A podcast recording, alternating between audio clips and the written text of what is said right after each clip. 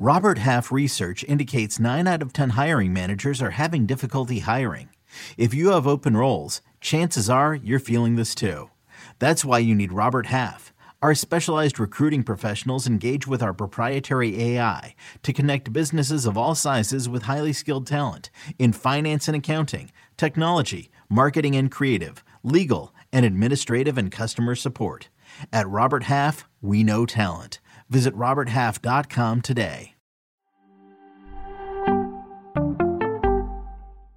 This is Fantasy Football Today from CBS Sports. On his way to the end zone. Tell you what, that was a spectacular play. It's time to dominate your fantasy league. What a play! Off to the races. Touchdown. Oh, he's done it again. Now here's some combination of Adam, Dave, Jamey, Heath, and Ben. We've got big news to start the show. It is official. Tom Brady is retiring from the NFL after a pretty decent career.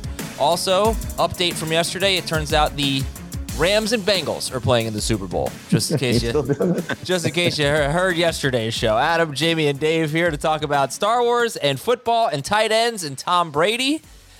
Uh, how many number one finishes did Tom Brady have in his career? QB one. What do you think? I'll guess. TB12. What'd you say? What'd you say? TB12. it did not have 12. Uh, um, I, I, think it's low. I'll say three. I would say six. I have him at one, a two, a two, uh, a two. Yeah, two number one finishes. 2007 and 2007, 8, 9, and 2010, it appears. Plus, he finished QB2 one, two, three, four times, and QB3 twice. So that would be eight top three finishes in his illustrious career. Not bad. Not bad. Yeah. yeah. So, what do you guys think? You gonna miss him? Yeah, of course. I mean, I, have never not ranked Tom Brady. I mean, that's a pretty right. crazy thing that yeah. I, have never gone into a season without putting Tom Brady in my rankings.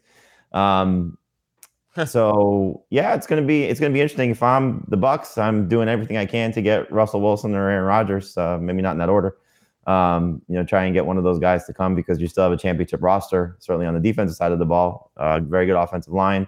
Mike Evans, we'll see what happens. Uh, most likely, we're going to do a Gronk podcast probably soon as well, if uh, you know he stays true to his word.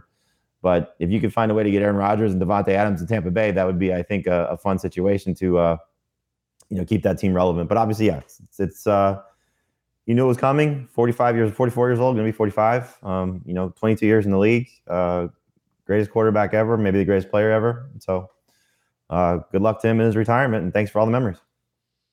22 seasons for Tom Brady, and yeah, all the Super Bowls, five times Super Bowl MVP, which is amazing, and just destroying everybody in basically every category in the postseason anyway. Postseason wins and yards and all those things. Uh, the best football player ever, the most accomplished for sure. Uh, Dave, fantasy impact. We talked about it a couple of weeks ago. Uh, you know, when the Bucs were eliminated, what would they be without Tom Brady? And the last time they didn't have Tom Brady, Chris Godwin was the number two wide receiver in fantasy. Mike Evans missed some games, but I think he was number four or five per game. So they had two top five wide receivers. Jameis Winston uh, led the league in passing. So, you know, what, what do you what are your initial thoughts on the Buccaneers without Brady? Uh, you've got to imagine that unless they do make a huge splash at quarterback with Aaron Rodgers or Russell Wilson, uh, it's going to be a big step back for them across the board. And I, I want to, you know, we heard Aaron Rodgers talk about he didn't want to be a part of a rebuild. Does Bruce Arians want to be a part of a rebuild? And if Aaron, he's talked like he's sticking around in Tampa, and he even said he'll call the plays if, if Byron Leftwich leaves. But I, I just I wonder if they whiff on Rodgers, they riff, they riff, they whiff on Wilson uh, and there isn't another quarterback that they really get who Watson. they think can put up. Sure, if, maybe they whiff on Watson too. Uh, does Aaron's even stick around? And if he's gone, what is this offense going to be? Is it going to be just as aggressive as it was when he was there with Brady for two years, with Jameis for certainly that last year that Winston was there? I, I think you absolutely have to downgrade everybody that's there at this point. Um, and who's left? Evans, we know for sure will be there. Another player, Godwin, could be franchise tagged. Sure, he could stay. They could also just let him go. Who knows? Um, there's I saw a graphic on on another website where they put Godwin in an Eagles uniform. Looked weird. It was jarring for a second. Never seen that before. Uh, Gronk probably not going to be around. The running game. Who's left? Ke'Shawn Vaughn. Uh, there, there, there's just so many possible empty spots there for the Bucs that I just I don't know if it's fair to say that it's that anybody is going to be a great fantasy option other than Evans, who has this string of thousand yard games and might just be okay if they do end up doing the rebuild route with a mediocre quarterback who's a little young and they're trying to just get going. Yeah, I think it will be it will be fun though to see who they do bring in if it's not one of the premier guys, if it's not a Rodgers, a Wilson, or Watson, uh, if there's not an aggressive trade, you know, Jimmy Garoppolo, for example, um, maybe Derek Carr, you know, if, if Josh McDaniels isn't sold on him and there's good compensation in return. But if it's one of these guys like, and I know it's going to sound ugly, but you know, Marcus Mariota or Mitchell Trubisky or or or Jameis Winston, you know, as at least as we've seen there. Um, Jameis, at least you know what you're getting. But whoever that guy is, is going to have some sleeper appeal because of Bruce Arians and because of what they'll probably still put around that guy. So it's not going to be Brady. It's not going to be somebody that you're going to say, okay, must start fantasy quarterback, but certainly somebody that if you uh, if you pair a Trey Lance or a Justin Fields or Trevor Lawrence, you know some of these, you know, one of these second year quarterbacks or Tua or somebody, you know, you, you can you can sort of go the, the combo route. Uh, there's probably still going to be a lot of upside because of what Bruce Arians does. I mean, we we didn't think Jameis, or at least we've you know we've seen it play out. Jameis and the mistakes that he's you know made he made there and and and what he was uh, in the early part of his career. Bruce Arians turned him into a 5,000 yard passer. You know, so um, there, there's still a lot to like about Bruce Arians and and what he'll do for that quarterback. But yes, as Dave said, it is going to be a downgrade for what the next quarterback is, unless it is one of these elite level guys. And how about just a little bit more food for thought here with the quarterback position? Because if Rodgers, Wilson, Watson, they miss on those three guys. Here are some other quarterbacks that aren't free agents but might be available. Um, Garoppolo would top the list. I, I, don't think that makes anybody in Tampa Bay really excited. Kirk Cousins would be an expensive option if the Vikings want to move on from him. Um, Gardner Minshew, Carson Wentz, I think those guys can be had. I think Sam Darnold, if they want to, you know, make an intra-division trade, could be had. These are not necessarily the best guys that I would love to have for Mike Evans. I guess Kirk Cousins would be an exception to that. But I, I definitely, I had Mike Evans ranked very high coming into 2022, but it was with the assumption Brady was back, Brown wasn't there, Godwin, who knows? That's going to change. I don't know if he's going to be a top 12 receiver now. Okay. Lots to be determined in Tampa Bay. Things are going to look very different. You can listen to Fantasy Football Today on your smart speakers. Simply say, Alexa, play the latest episode of the Fantasy Football Today podcast, or Hey Google, play the latest episode of the Fantasy Football Today podcast. Whichever service you have, you can listen to us on your on your smart speaker.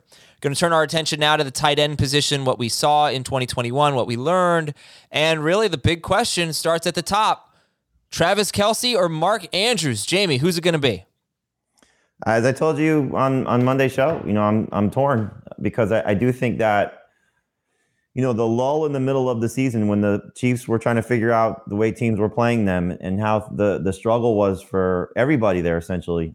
Uh, they they you know thankfully Andy Reid got through that and you saw the the production at the end of the season. Certainly the postseason run for for Kelce was amazing. As he said, it's worth noting that you know he it, at some point he's going to fall off a cliff uh, it happens to you know almost all the the best skill position players. You know, uh, obviously Tom Brady proves that wrong, but or proved that wrong. Um, but the skill position players, when they go, they go and they go fast. And you know, Kelce at some point is going to hit that wall, and it's not going to be the same. They're going to be, you know, maybe an injury that happens, or maybe a situation that arises that he's just not as great. Um, and and the, the steady decline might be happening, you know, before our eyes, and we're just not recognizing it enough. But I, I, still think it's just too hard to overlook what he gives you consistently year in, year out in this offense with that quarterback, with that coach. And so even though I had Andrews ranked one at the end of the season, I'm probably going to go back to Kelce by the time we get talking. Oh, all right. Dave, you're on Kelce, right? I've been on Kelce, and one of my New Year's resolutions for fantasy was to not draft old players. But I, I think I have to break this one with Kelce just because of how consistent he's been. And Jamey talked about how we're, we're looking for signs or maybe something to, to show us. Maybe we're not seeing it. Well, of course we're not seeing it. Have you looked how he's played in the playoffs? He's been outstanding. Just an unbelievable part of this Kansas City offense that isn't going to change. That isn't necessarily going to add a big piece at wide receiver that could limit his type of uh, target potential going into 2022. And I, I think we can still bank on him being a very, very good fantasy tight end. He averaged 15.8 PPR points per game last year. That's low for him. It's down four and a half points per game from what he did in 2020. But I still see him as one of the best at his position. Here's the other cool thing about it. Last year, in all of our mocks, Kelce was going as a late first round pick. I don't think he'll go as a first round pick in 2022. I think you're going to be able to get him in round two, and he's going to go closer to Andrews. So I think that it's a close call between those two. But I could see Baltimore adding another piece to their passing game, and I could see that piece potentially affecting Andrews more than any piece that would be added to Kansas City. So for now, I have Kelce at one and Andrews at two. Okay. And if you look at where the Ravens ranked in pass attempts the last three seasons with Lamar Jackson as their quarterback. I mean, this is a big, big piece of this. 32nd, 32nd, and ninth last year when they lost their two running backs in the preseason and they had a terrible defense. Their defensive rank the last four seasons second, third, second, and 19th. It wasn't terrible the entire year, but toward the end of the year, it was pretty terrible. Um, but, you know, it, it, two things to keep in mind with the Ravens is uh, they're going to run the ball better next year. And what's their defense going to be like? We'll have to we'll have to wait and see on that. But I want to get your guys' thoughts on these splits. These are incredible. He played 11 games with Lamar Jackson. Now, I'm not counting one game Lamar Jackson threw four passes. So that one's going in the non Lamar Jackson slate. Yeah, well, it makes sense, right? Yes, 11 games. I'm going to give you his 17 game pace in both 11 games with Lamar and six games without. All right, here's 11 with 17 game pace, 87 catches, 1,141 yards, eight touchdowns on 136 targets, a 23.2% target share. How about his 17 game pace in his six games without Lamar Jackson? Well, it goes from 87 cat. This is insane. 87 catches was his pace with Jackson. 145 catches, 1,765 yards, so over 100 yards a game, on pace for 11 touchdowns and 184 targets. So nearly nearly 11 targets per game and a 29.4% target share the mostly Huntley, but also Johnson. They they he was just better when those guys played. I, you know, I don't know what that's all about. The target share was much higher. It also coincided, you know, a little bit with Marquise Brown slumping. But even when Marquise, Marquise there's a reason Marquise Brown slumping. They weren't throwing the ball. they were throwing him the ball though. They just were throwing the ball much to Andrews at a much higher clip than Lamar Jackson was. Easier target. And I'll tell you what, and I saw, I, I wish I remembered it exactly. I wish I could find it, but Rich Hribar dug into this a little bit. And what he, what I remember him tweeting again, maybe you can look this up, Dave, was that uh, Huntley and Johnson were actually more accurate than Lamar Jackson on short and maybe intermediate throws. And they were a better fit for Mark Andrews than Lamar Jackson was. And Lamar Jackson actually ended up being one of the most inaccurate quarterbacks in football last year, but that had a lot to do with how far down the field he was throwing. But he was throwing the ball. He, I think he led the league in air yards per pass attempt, uh, Lamar Jackson. But anyway, I just thought that was really interesting. He he really benefited from the loss of Lamar Jackson. Um, so I don't know if that's going to carry over to next year, Jamey. But what, do you think about? What you're saying is the Ravens should not pay Lamar Jackson. they should go with Huntley and Johnson as their quarterbacks and Mark Andrews will be the best player ever in the history of football. Well, I, I also think they lost a lot of those games, so yes. yeah, they got to they probably get back to their roots a little bit more. But their defense obviously was a big part of the losing too. Well, it's also, I mean, the, the you said it, the the run game I think is almost bigger than that because of you know what what they lost and what they didn't have. You know, so while Devonta Freeman, Latavius Murray, and for whatever it was in the beginning of the season, Ty'Son Williams provided them, that's not J.K. Dobbins and Gus Edwards. And so it put a lot more on Lamar Jackson, on Huntley, on Josh Johnson. Uh, put their defense on the field a lot more because they were having a lot of three and outs and turning the ball over. And so now you're putting, you know, all those things back in place. I'm going to guess they probably invest in their offensive line. Um, you know, the one, you know, Dave mentioned the, the receiver change. The one change that we'll probably see is a Sammy Watkins replacement uh, because I don't expect him to come back, which is going to be good for Rashod Bateman, still going to be great for Marquise Brown, and obviously great for Mark Andrews. And so, you know what the top three pass catchers are most likely going to be. I don't think they make a splash at the receiver spot. Um, so Andrews is just safe. You know, I, I, think he's kind of, you know, put himself, you know, going from the fourth option to the second option. So he's leapfrogged uh, Darren Waller and George Kittle. He should be ahead of Kyle Pitts. He's closer to Kelce, if not ahead of Kelce, if you want to go that route. Uh, I have no problem with that. Uh, the best thing about Andrews, I think, is going to be if you want a top two tight end, he'll probably go toward the back end of round two. Whereas Kelce, as we saw at least in our two drafts, as we talked about on Monday, Adam uh, went 15th and 16th PPR and half PPR. So um, Dave's right; he's probably not going to go in the first round, but I don't think he's getting past the first 15 picks for the most part. Well, one last time, Adam. The 16 or 17 game pace, rather, for Lamar Jackson to Mark Andrews. That would be 87,040 something, right? 87 catches, 1,141 yards, eight touchdowns on 136 is, targets. It, it's um, it's almost dead on for what Travis Kelce had in 16 games this year, huh. which was an average of 15 PPR points per game. That is interesting, but that's that's matter, a 17 game pace compared to 16 games. It's just a matter of if you're just looking at these two guys, is one ascending and the other descending, and that's the question you have to ask yourself: Is is yep. Andrews going to do this year over year? Like you know, I mean, look, we've seen it. You know, it was mm-hmm. Gronk taking over from Gonzalez. It was Kelce taking over from Gronk. You know, there's the passing of the torch. You know, from you know one great tight end to the next, and can can Andrews do it consistently, or and this is not a knock on him, or is he Jimmy Graham? You know, is he going to be just the second best guy of the top two guys? You know, we we just haven't. You know, Kittle got close to Kelce. he just didn't pass him. Waller got close to Kelce, just didn't pass him. You know, and, and I'm saying you know over over span. You know, th- there was you know a couple years for both those guys where they were right there with Kelce, You know, just in terms of being the best. That year that it was Kelce, Kittle, and Ertz. You know, the the record breaking season that those three guys had was fantastic. It's just a matter of now can Andrews be that guy, but be that guy for a couple of seasons? And that's the question, you know, you have to ask yourself. Is, is this the start of Andrews or is this just a great season for Andrews that will put him in the top three, top two, you know, maybe number one, right. or, or past Kelce and Kelce's now going to start to fade? Or do you end up with a year like like Andrews had in 2020, where he averaged just under 12 PPR points per game, which is still great for a tight end, just not for a tight end that you take in round two. Yeah, it's all about targets. And he basically, what you like about Andrews is that he didn't well, a lot of things, but he didn't do anything that's unsustainable statistically. It's not like his his catch rate, his yards per target, uh, his touchdown rate. It's not like everything went nuts. It just he got targeted a lot more, and they threw the ball a lot more than they ever had eh, per game. Obviously, they played an extra game, but like I said, they were 32nd in passing two straight years, and then they were ninth in pass attempts. Not they're not going back to that, but well, they're not going to be ninth. Yeah, all right. But uh, what you just went on a whole thing about Mark Andrews. Is he the next? Blah blah blah. Could you have the same discussion and just take away Mark Andrews and insert Kyle Pitts? Does Kyle Pitts have the potential to to yes. unseat Travis Kelce?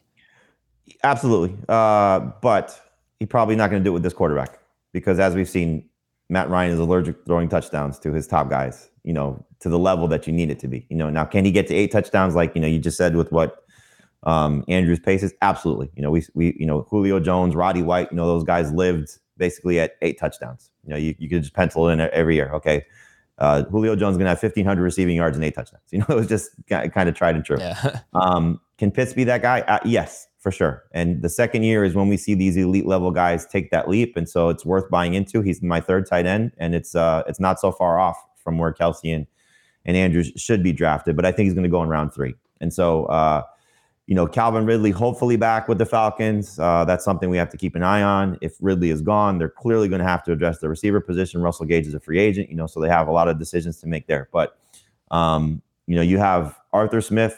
Where's his history? He was a tight ends coach previously. So those guys always tend to matter uh, in that regard. I'm sure that factored into the draft uh, drafting of Kyle Pitts. But you know, you saw it last year. You know, we're going to say he was a fantasy bust because he didn't score touchdowns and didn't finish to where he was drafted. He didn't live up to that.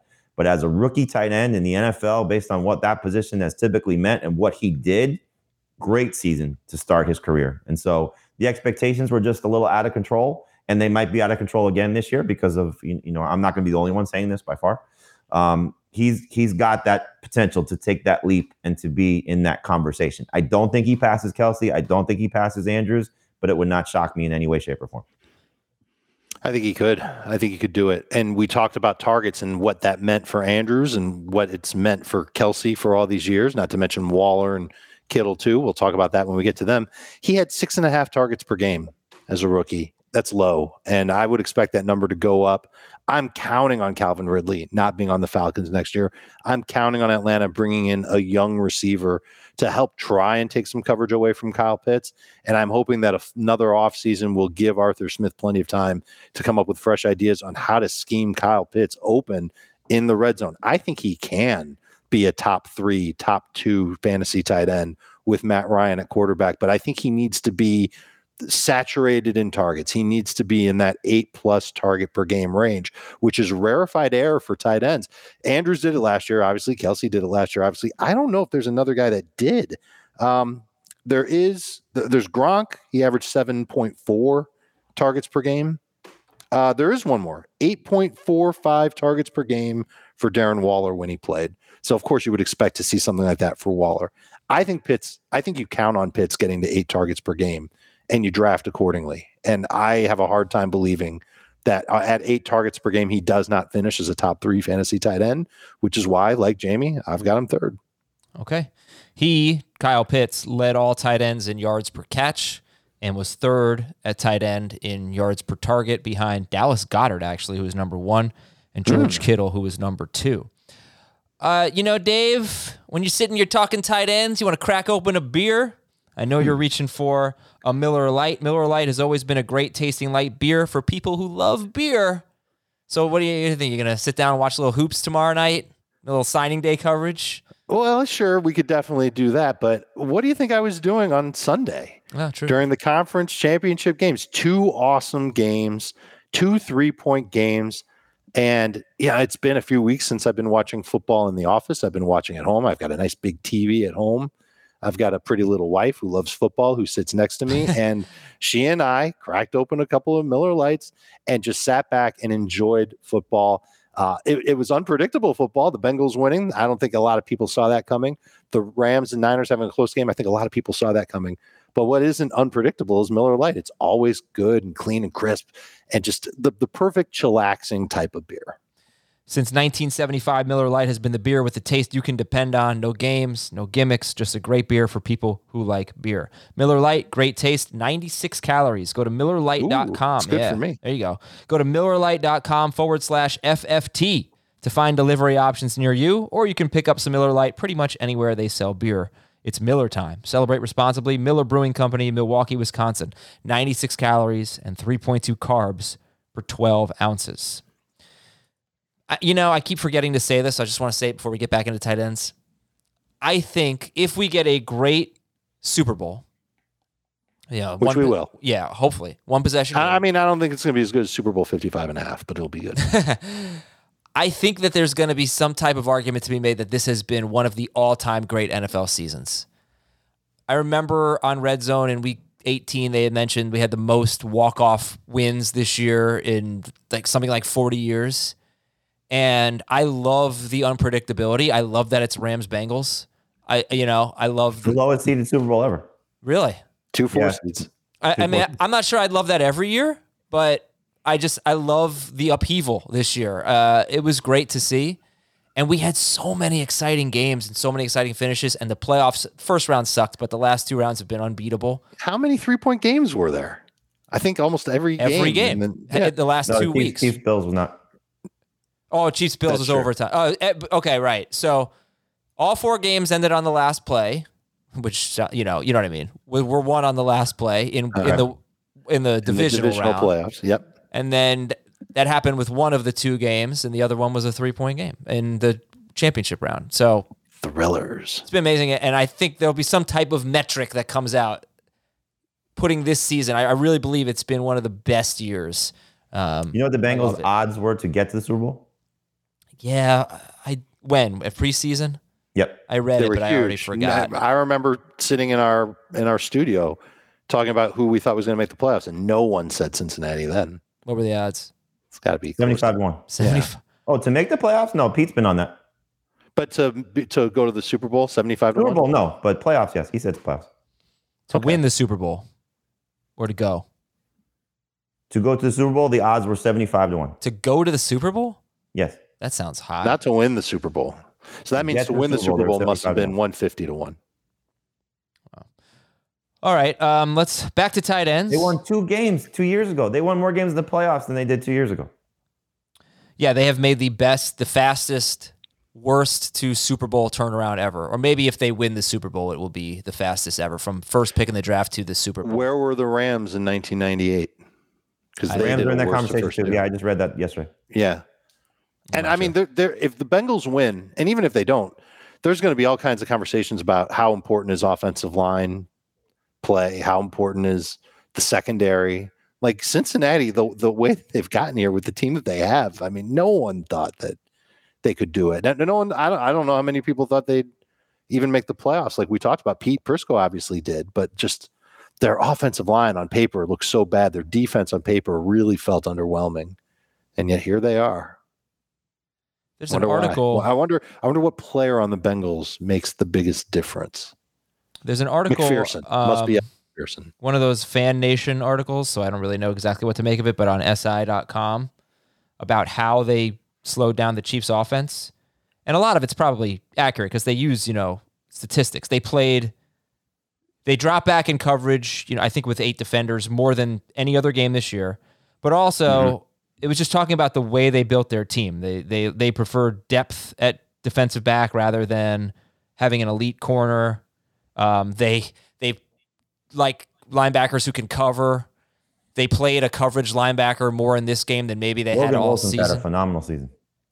Uh, so they they did a lot of really cool things if you want to read about it. And it's why their defensive coordinator is getting some head coaching buzz. But uh, they seem to be a pretty innovative franchise and they are overcoming a terrible offensive line. Can they do it one more week? That'll be the question. All right, guys, let's focus. Sorry, tight ends. Some observations. You want the ADP though first? Of what? Where tight ends from last year? Um, no, that's okay. Um, we'll get because we'll get into ADP a little bit. Hmm. I just looked this up, and, and then we can talk tight ends. Uh, they played more than just more than fifty percent of their snaps in cover four, cover six against Kansas City. So really one of those situations where they did dare them to run. Yeah, and I think a, mo- a lot of it was in the second half. Yes.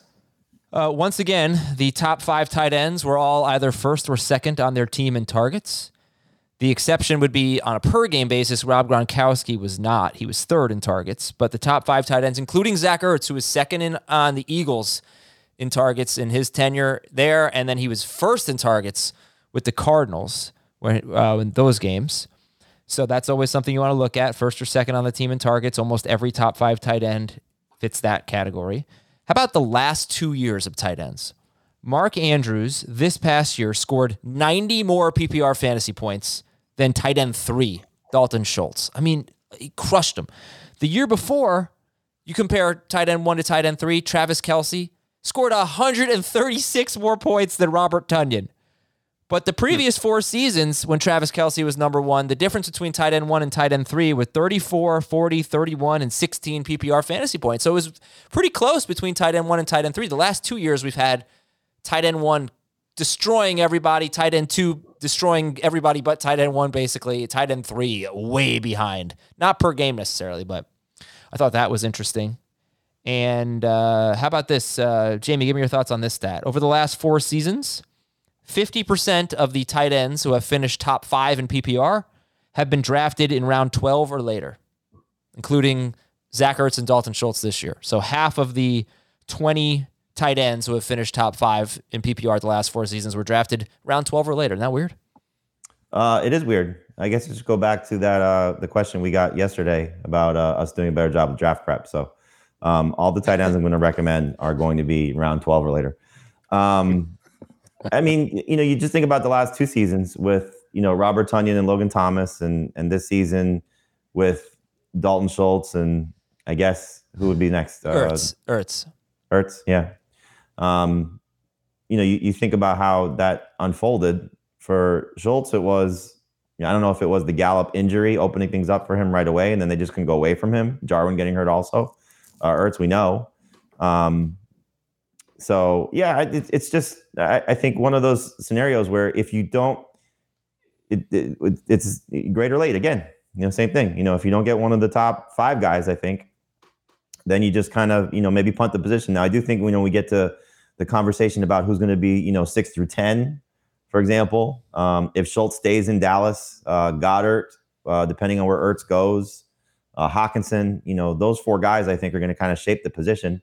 And then you get past that, and then it's Noah Fant, depending on who the quarterback is, and um, is Gronk still there, you know, and, and who's his quarterback, you know. So um, Knox and Freiermuth, as we talked about when the Bills were eliminated, you know, just the touchdown potential of, of, of Knox in particular, but also Freiermuth. So yeah, it's it's it, it's going to be top heavy again. It's just a matter of can those guys deliver at the top. You know, we're, we're getting a little bit more of a robust group here, um, where you, at least you know Pitts Pitts getting into the top five and Andrews doing what he's doing, or doing what he did. You know, the, the that that mix of the last couple of seasons of tight ends, you know, four, five, and six look a little bit better now when you're talking about Waller, Kittle, and you know being in that group. And Dave, you know, the Jamey said tight ends four, five, six, but if you look at rounds four, five, six, that's that is a risky area to be drafting tight ends. And a lot of guys, how many are going to go before that? Probably five, right? Probably all five of them are going to could be be off. The, um, mm, nah, maybe not. I don't there, think there, five are all go. five tight ends will be drafted in the first three rounds. In the first three rounds, maybe I, round four for Kittle, but that's right. that that's going to be a rare exception. Yeah, I think you you get some bleeding in the early round four. That's going to be a, a, big change from what we've seen in the past because usually that second group is round four, five, six, and usually it's a lot of really bad picks in there. And again, it, it was two of the three did not pan out. Kyle Pitts, even though he had a great season, he didn't pan out, and T.J. Hockenson, who was actually seventh per game in PPR, but not even close to that in non. Um, but then again, Mark Andrews was in that range too. So I, maybe the draft board will just look a little bit different, Dave. Maybe we just will have a gap. I don't know if, if anyone's going to go in those rounds, really. You know, after those. There, there's no five. chance that they're getting past round four. Right. Correct. Right. And in, in the two mocks that we did, the fifth tight end was taken at 37th overall and 36th overall. Uh huh. So, but so, is there going to be anyone in that you know 50th pick range, uh, rounds five and six, let's say? Goedert. You think so? Yeah. Goedert will be in there, and Hockenson will be in there. I do think there is a chance. It's probably a mistake, but there is a chance, depending on what the Broncos have to send to the Packers, if there is a trade, that Fant, if he's with Aaron Rodgers, does get pushed into that range because of people like us, not necessarily us on the show, but people in the industry. No offense, time is coming. You know, it's going to be if they, if there's some way it's it's Rodgers, they lose Jeudy, and it's the two outside guys and Fant. You know, because you've heard some compensation about you know Jeudy being part of a package to go to Green Bay and they don't get Davante Adams. So if it's just, you know, Sutton, Patrick, Fant, Rodgers is there, whoever else is the third receiver that they bring you know, maybe it's just KJ Hamler. Um, then you're going to hear a lot of, well, Fant is going to be the guy. He's going to be the inside guy. He's going to be the one they lean on, blah, blah, blah. There's a chance he gets into that group, but I think he's still probably closer to 10 than he is to five. So it's most likely just going to be Goedert and Hockenson. But we could see that stock rise if that scenario, that exact scenario happens where there's no Davante Adams and there's no Jerry Jeudy either, meaning that middle of the field is open for Noah Fant. People are going to be excited. And the other thing that I'll point out is that Noah Fant struggled with the last coaching staff that was there, which was a little bit of a surprise because Pat Shurmur usually does like to utilize his tight ends a little bit more. I think it's a combination of the quarterbacks that played on top of him just not being trusted near the red zone we'll see what happens with the new coaching staff there. He could end up being one of those. Well, it's the quarterback that matters more than the coaching staff. I I, I think so too, but uh, well, listen, in this case, the quarterback matters more because it's Aaron Rodgers. But if it was a different quarterback going to Denver, then I think the coaching staff would definitely have more of a say about who's who the number one guy, who the number one read is, who the number two read is when they get closer to the end zone. I don't know why it wasn't Fant more often, um, but that's the way it was in Denver for the past two seasons. Well, what if Dalton Schultz is re-signed by the Cowboys? This was the number three tight end, and he had a really good year. I'm great. excited. Yeah. I'm excited about him for sure. I would I would look at him as definitely closer to a top six tight end, maybe the next best guy after the first five because he I just think he's ingrained at this point as a huge part of what the Cowboys offense is. He's tied for second in the team leading targets last year. I don't see him. I don't see him backing down. Right, Gallup is gone. You're hearing rumors about Amari Cooper maybe being gone. Um, you know, the the the report out there that they could use a franchise tag on Schultz. They clearly like him, and so he's he's a safe option if he stays. He is probably a bust candidate if he leaves because there's not going to be mm-hmm. a situation I think where he goes somewhere that he's going to have this type of opportunity and produce like this. We just see it time and time again. Okay, let's do some sleepers, breakouts, and busts. Dave, give me an early sleeper. I gave you three on FFT and five. The one I'll give you now is going to be Brevin Jordan in Houston. more of a receiver than a blocking type of tight end. Don't really know who that number two target is going to be in Houston's passing game. We assume if Brandin Cooks is there, he'll be number one. Jordan can take the next step, whether it's with Davis Mills or a better quarterback than Davis Mills. I think that he could take a leap, and he's one of those late round pick guys that you can get some decent production from. Brevin Jordan, once upon a time, in the spirit of signing day, was the number one tight end recruit in the country. He's small though. That's why he fell to the fifth round. He's six foot two, very small for a tight end. But as Dave said, more of a receiver. Jamey, give me your early sleeper. Um, let's see. I guess Pat Freiermuth still qualifies, you know, based on how our drafts have gone. Didn't do your homework Um, last night. Huh? Didn't do your homework. No. Um, uh, I'll go Pat Freiermuth. I think he's still, you know, we got to see the quarterback is there in Pittsburgh, but uh, he'll get better in year two and uh, good late round option. All right, Dave, give me an early breakout. An early breakout for 2022. I don't know if Dan Arnold's really going to stick in Jacksonville, but when he did play, he was their most productive tight end. Again, somebody who's more receiver than tight end when he plays, and someone that Trevor Lawrence did lean on a little bit. I could see him having a, a very nice year, his first full season in Jacksonville. New coaching staff, hopefully a better offense tailored to Trevor Lawrence, and he plays a lot with uh, with the Jacksonville offense. Hopefully that happens. Jamey, you have a breakout? Yeah, I'm gonna go back to Hockenson. You know, I, I think if he stays healthy, hopefully he delivers. Um, Jared Goff most likely the quarterback once again, and this is an offense I think you know you, you can you can buy some stock in. You know, we saw Jared Goff make some improvements. Offensive line's still gonna be really good. Uh, Swift will be better. Uh, Amon-Ra St. Brown's gonna be better. They're gonna add another receiver to the mix. Uh, but I think this is hopefully the year Hockenson stays healthy and finally delivers on what we saw in terms of flashes the last couple of seasons. Do you know where he ranked in targets per game last year among tight ends? Probably in top ten. Fifth. Pretty good. Who was that? Hockenson? Mm-hmm. Yeah. Uh, Targets Scott- per game. Uh, okay, man. I'm trying to think of a breakout. It's not an easy position. Kyle Pitts. I mean, Fan Well, will be in that Pitts, category yeah. clearly if if they get a quarterback. You know. Oh, Cole Kmet, man. I like Cole Kmet. I Good for you. I mean, that passing game is going to be potentially so much better than it was. I just Not potentially, it will be much better. well, unless Fields just isn't good, but I think he is good.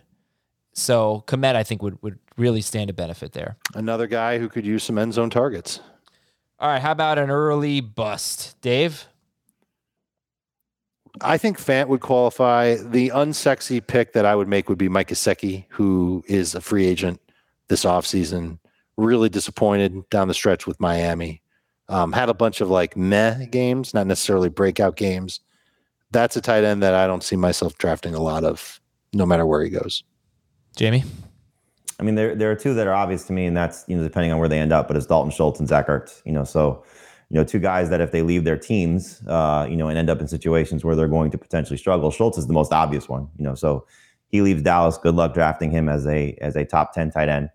Um, and then for Ertz, uh, he's obviously older. He's uh, you know, we'll see. You know what what type of situation he ends up in, but I would like to see him stay in Arizona, especially looking at what the receiving corps looks like right now. Um, but if he's gone, then probably hands off for me. He averaged 11 and a half PPR points per game with the Cardinals last year. That's really good. It's There really were so good. many busts at this position last year based on the ADP. It's, it's ugly. You know, I wanted to look up ADP or where this guy went in our drafts. I'm looking at a tight end that went in our half PPR draft in round eight, in our full PPR draft round 10. Dawson Knox. Curious where he's going to go this year, this upcoming year. What do you think Yeah, about I could see him getting overdrafted a little. I, you you can't complain about round 10. Can't really complain that much about round eight either, but he definitely still fits the profile of a touchdown needy tight end who will occasionally eclipse 70 yards in a game. I wish we would have gotten a chance to see, you know, he had the broken hand when he was really starting to play at his best. Mm. And then he came back and he had some good moments, but it just wasn't the same. And so, you know, just that lost time, I wonder how much that impacted him.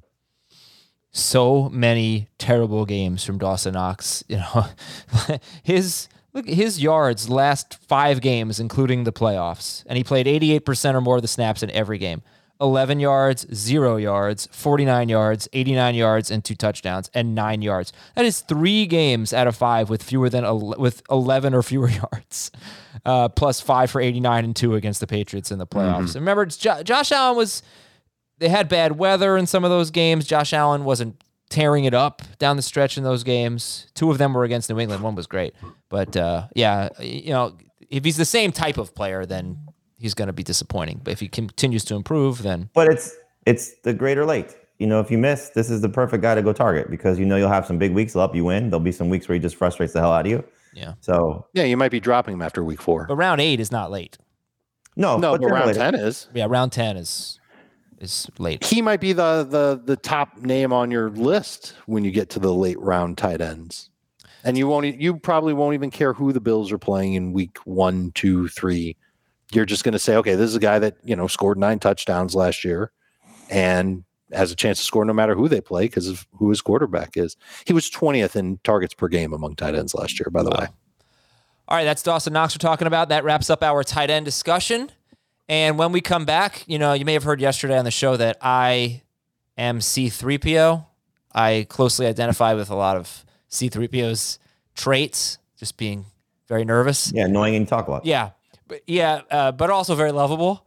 Uh, but, you know, according to one of our YouTube commenters, I am not C3PO. Find out who on this show is and Star Wars characters for all of us, plus your emails and some news right after this on Fantasy Football Today.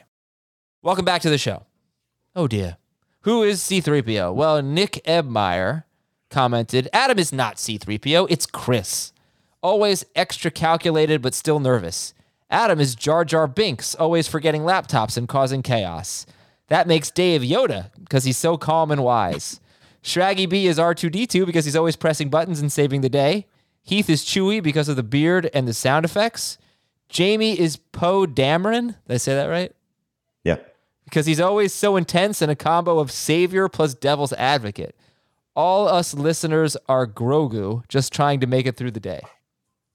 I don't get oh, wait, all of that. So if Heath were Chewie, what would a Chewie sigh sound like? So yeah, that's for you to to so, perform. Chewie, obviously, you know most of that, and then a sigh would be like.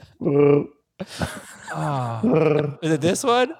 oh. oh gosh. Oh. That's the uh, compilation. uh, yeah. Uh, it's pretty good. You gotta have like you, got, you gotta be more. You know, you gotta get you gotta get. In no, it's like you gotta you know you gotta sigh. Like you're doing the Chewbacca yeah. noise while you puke. Which a lot of our listeners just did, by the way. Uh, all right, so Dave, congratulations, you're Yoda. Off. He's the Yoda's the best character, and that's you. Way to go! Yes, because mm-hmm. I'm just glad he didn't say Jabba the Hutt. and even though I've never thank seen, you for building my confidence a little bit. I've never seen the Jar Jar Binks. Wise comment that was. I've never seen the Jar Jar Binks ones, but even I know I don't want to be Jar Jar Binks. No. Yeah. Uh, news and notes. You, that's the one. Just avoid that movie. That's the first one. Yeah. Watch the next two. Watch Rogue One. Yeah. And then watch the final three. Just six movies, no big deal. I mean, you already started. Just have your wife go to sleep early and you get to watch all the movies you want. Have you guys, uh, Adam, I know the answer to this for you is no. Have you, Jamey, watched the Book of Boba Fett? Not yet. No, on my list. We're through four episodes. I love it. On my I, list. I might love it. I might start it today when I do my next Peloton ride. You're going to end up finishing it today. It's so good. That's what Very I keep bingeable. Yeah, I keep hearing great things.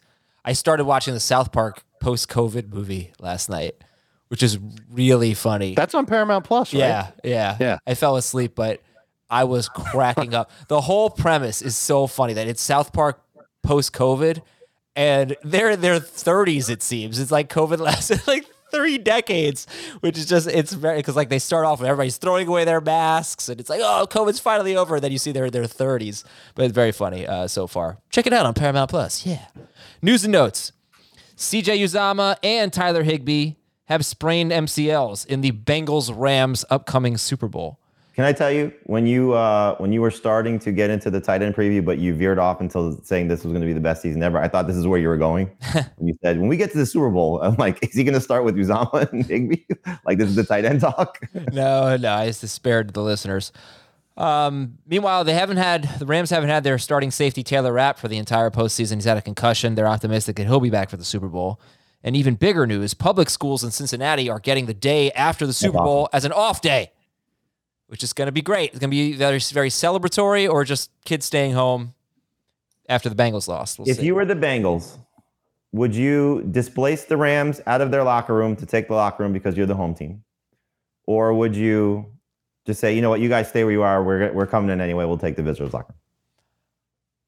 Wow. How much nicer is the home locker room from the visitors? You got to assume it's nicer. Yeah. I mean, that's a brand new stadium. It's probably high end like know, how big is the gap between the the bathroom stalls? Can someone peek in between if they wanted to see if somebody was in there or not? No, these are not stalls. Little, that would be uncomfortable. These are doors that close. You know, they go all the way to the bottom. You can't even see the feet.